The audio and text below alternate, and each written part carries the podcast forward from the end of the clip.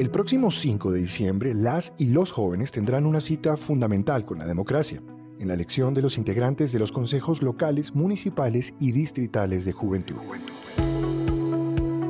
Soy Luis Sarmiento y te doy la bienvenida a Jóvenes Gestores de la Democracia, un espacio sonoro en el que conocerás historias y reflexiones sobre el poder de la participación de las y los jóvenes en procesos democráticos.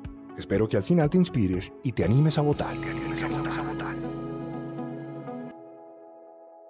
Desde que fueron creados los consejos locales, municipales y distritales de juventud, han logrado impactar a diferentes comunidades.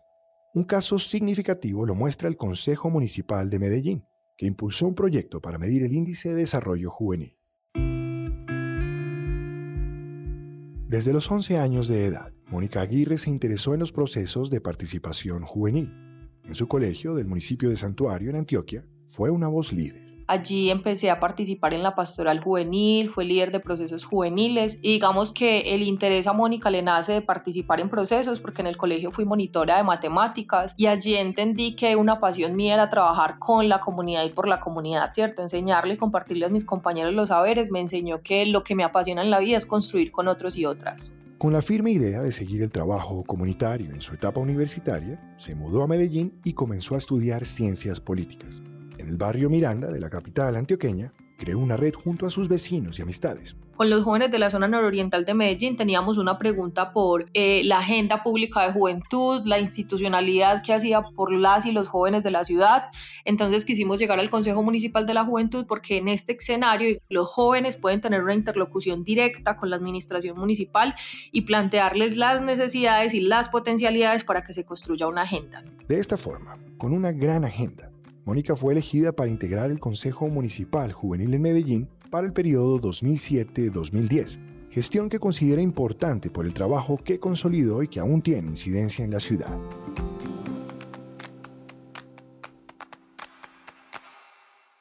Uno de los principales logros del CMJ fue consolidar el índice de desarrollo juvenil. Eh, el índice de desarrollo juvenil busca medir el impacto de las políticas públicas, porque a veces cuando, eh, digamos, en el CMJ o en, otros escenarios se le plantean situaciones a la institucionalidad, quedan como sin un piso, sin un fundamento. Entonces, un índice que mida el real impacto de las políticas públicas es un insumo muy importante para la toma de decisiones de lo público frente a, las políticas públicas de las y los jóvenes. Uno de los rubros que mide este índice es el empleo. De esta forma, las autoridades toman en cuenta los indicadores y toman decisiones al respecto. Uno podría decir que hoy la administración, específicamente de la alcaldía de Medellín, viene trabajando en unos elementos muy importantes que ha arrojado el índice, que es un reto. Por ejemplo, el tema del empleo juvenil es una de las dimensiones más afectadas que siempre sale el índice y creo que es una apuesta clara. Entonces uno podría decir que efectivamente ese indicador está sirviendo como insumo para la toma de decisiones. Mónica también destaca la importancia de los consejos como ese espacio de acercamiento con las autoridades para que rindan cuentas y actúen.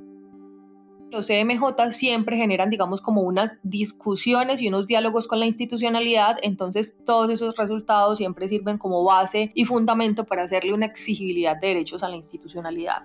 Entonces creo que los consejos municipales de juventud, al ser el escenario de diálogo con la institucionalidad, con quienes toman las decisiones de políticas públicas, es muy importante que encuentren unos interlocutores en el CMJ que reconozcan las realidades de los CMJ, que propongan y que junto con la institucionalidad se piensen en políticas públicas y en acciones para eh, mejorar las condiciones de la calidad de vida de las y los jóvenes. El mensaje de Mónica también se orienta a que los consejos juveniles son una parte fundamental de nuestra democracia.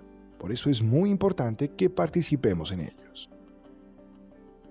es muy importante que los jóvenes acudan a votar por los candidatos y las candidatas. Es muy importante que además una vez elijan el CMJ lleguen a la plataforma y lleguen a diálogos con el CMJ porque la democracia se consolida a partir de escenarios de diálogo, no solo con el voto. Entonces es muy importante ir a votar, pero es la primera tarea de consolidar unos escenarios de diálogo con la institucionalidad y con las juventudes que le aportan tanto a nuestra democracia.